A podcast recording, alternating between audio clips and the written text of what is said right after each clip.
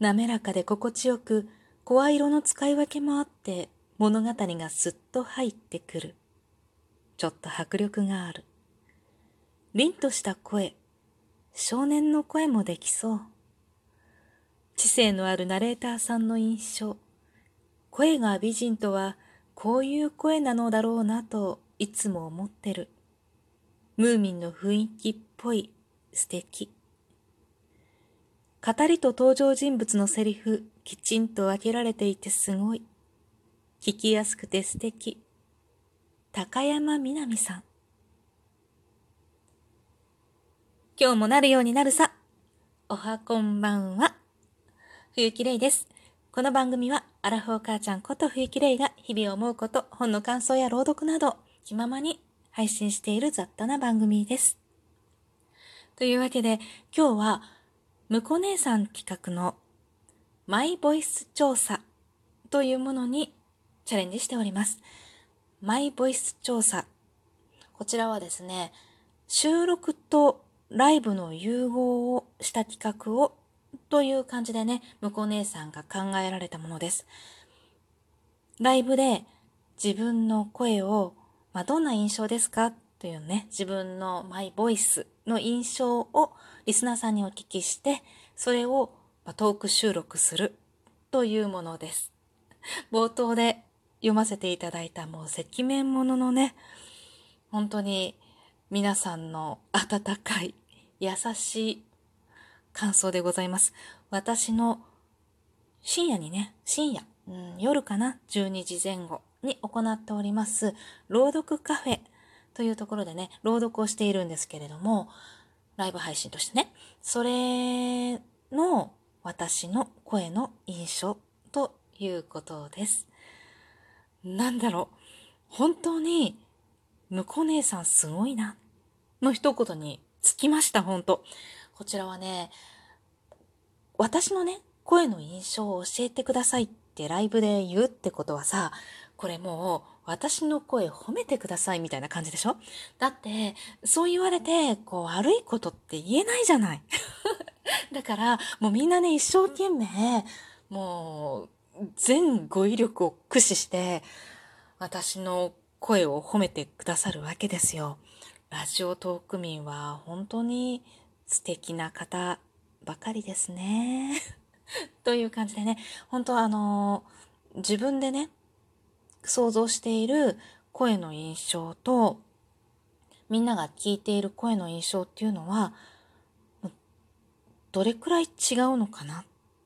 と思ってね。聞かせていただいたんですけど、実は普通のトーク、今回ちょっと朗読カフェでの声の印象を教えていただいたので、少し済ましておしゃべりさせていただいているんですけれども、普段の雑談をする時の私の声の印象もちょっと聞いてみたいなと思ったんですが、なかなか、あの、集まらなくて、もしよかったら、普段の私のトーク収録、もしくはライブ配信から、こんな声の印象ですよ。あの、悪いこと全然大丈夫ですよ。悪い、あの、第一印象悪いこともあるじゃないですか。なんか、ん、ちょっといまいちだなと思ったけど、なんとなく聞いてて話題的にこう、共通のね、何かがあるから、まあ、聞いてみようと思うようになって、聞いているうちに慣れてきたみたいなさ、そんなことも、まあ、あるじゃない？だからそういう感想でも全然 OK です。もしよかったら私の普段の雑談の声の印象を教えていただけましたら、あのー、質問のところとかね、お便りとか、ツイッターの DM、それからコメント欄でも何でも構いません。そこに入れていただけましたら、またそちらの方のマイボイス調査のトーク収録もしてみたいと思っています。朗読のね、声の印象は、なんだか、どっちかっていうと、お上品な澄ました声なのかなと思いましたね。一番嬉しかったのが、声が美人というのはこういう声なのだろうかっていう、声美人なんだ、うふみたいなね。でもさ、よく考えてみると、声がいいと、声から想像する容姿ってあるじゃない？で、それが、その子の容姿のさ、まあ、クオリティが上がるでしょ？絶対もう顔見せできないな、みたいなね。それをね、すっごい思った。なんかさ、あの、サングラスをさ、黒いサングラスをかけて、めちゃめちゃダンディーな人とかいるじゃない？で、芸能人とかでもそうだし、街、ね、道歩く人とかでもそうだけど、たまに、こう、なんて言うんだろうね。こう、スーツをピシッと着こまして、その黒のサングラスが、ま、キラリと光るような感じで、もうめちゃめちゃかっこいいな、みたいな雰囲気の。しかもなんか近寄ったら、めっちゃいい香りがしそうな人。そういう人の、サングラスを外した目って意外につぶらで可愛かったりしません？で、可愛いならいいんだけど、だけどなんだろう。えっ、ー、と、小さい頃、すっごい可愛いと、大きくなってブスになるとかよく言うでしょ？なんかそういうのあるじゃない？だから、こう、サングラスして、めちゃめちゃ、こう、かっこよく、実は切れ長の、こう、キリッとした目のように感じるけれども、え？みたいなさ、サングラス取った瞬間、え？みたいな 驚きがある顔だったりとか、それと一緒で声だけ聞いているけれ、聞いていて想像している状態で、なんかさ、ズームとかを使ってよくコラボとかするでしょ？それでズームのカメラ機能をオンにした途端、え？みたいなさ、そういうことがめちゃめちゃ起こりうる声ということですよね。嬉しい反面、これはもう絶対カメラはオンにできないなっていうね。ここでこうちょっと、あの、用紙の、なんていうグレードを下げて下げて下げておくことはとっても大切だな と思って今喋っています。それから、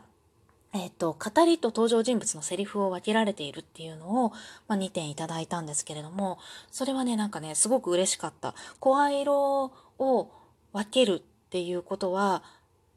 なんだろう。本当はね、本当はそのライブの時にもお話ししたんですけど、本当は朗読すごい上手な朗読って、声色が、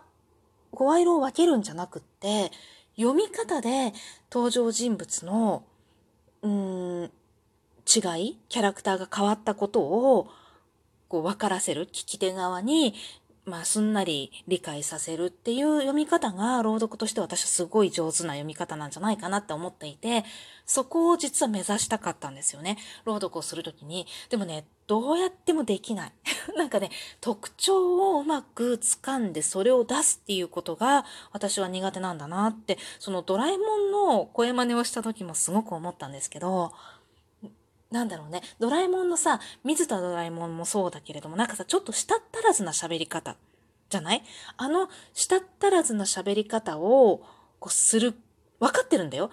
ちょっと舌ったらずな感じの喋り方が特徴なんだよな、とは思ってるんだけれども、僕ドラえもんの、大山ドラえもんの方も、こうちょっとガラガラしたちょっと高いガラガラした声、喉を潰したようなちょっと高い声に若干したったらずな感じを混ぜるといいんだなってわかるんだけれども、その特徴をうまく表現することができないんだよね。で、声真似ってすごい苦手で、他のキャラクターの声真似とか、こういろんな人がやってるじゃない？やってみようかなと思わなくもないの。でも、それをね、こう掴んで、その特徴を出すっていうことがすごい自分はできないんだなって 思って、ドラえもんの声真似やった時にすごいもう特に思ったんだけれども、それと一緒で、こう、一定の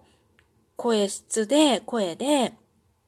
読み方に違いをつけて読むっていうことがやっぱりできなくって、その同じ声色で朗読をするっていう、実際、実は目指してた部分なんだけれども、それがどうしてもできない。断念したんですよね。で、まあ、しょうがないので、それができないので、じゃあ、もう声色を分けて読んでやろうと思ったわけですよ。おじいさんの声、おばあさんの声、少年の声、少女の、少女の声ちょっと無理があるんだよね。最近すごい思ってるの。声がだんだんだんだんさ、あの、この自分のトークの概要欄にも書いているんだけど、声の老化防止を、なんか、絶賛挑戦中みたいな感じでね、なんとか、こう、若い声を出すっていうことが、実はすっごい難しくなっていて、でその原因って多分ね、発生なんだなって思うんですよね。な、なんだろう。えっと、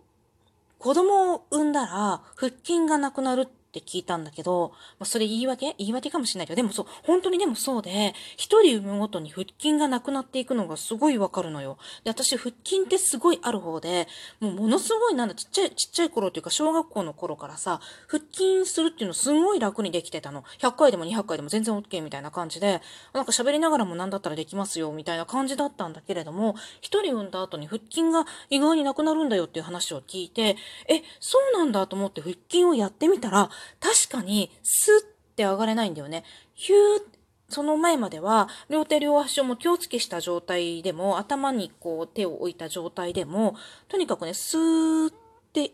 起き上がることができた。滑らかにスーッとね。で、それが全然できなくなっていて、スッと起きることができるんだけど、こうちょっと力を込めてスッて起き上がることはできるんだけれども、スーッと起き上がることができないんだよね。あのスーッて起き上がるには、腹筋が結構必要だと思うんだけれども、それができなくなっていて、二人目を産んだら、今度ね、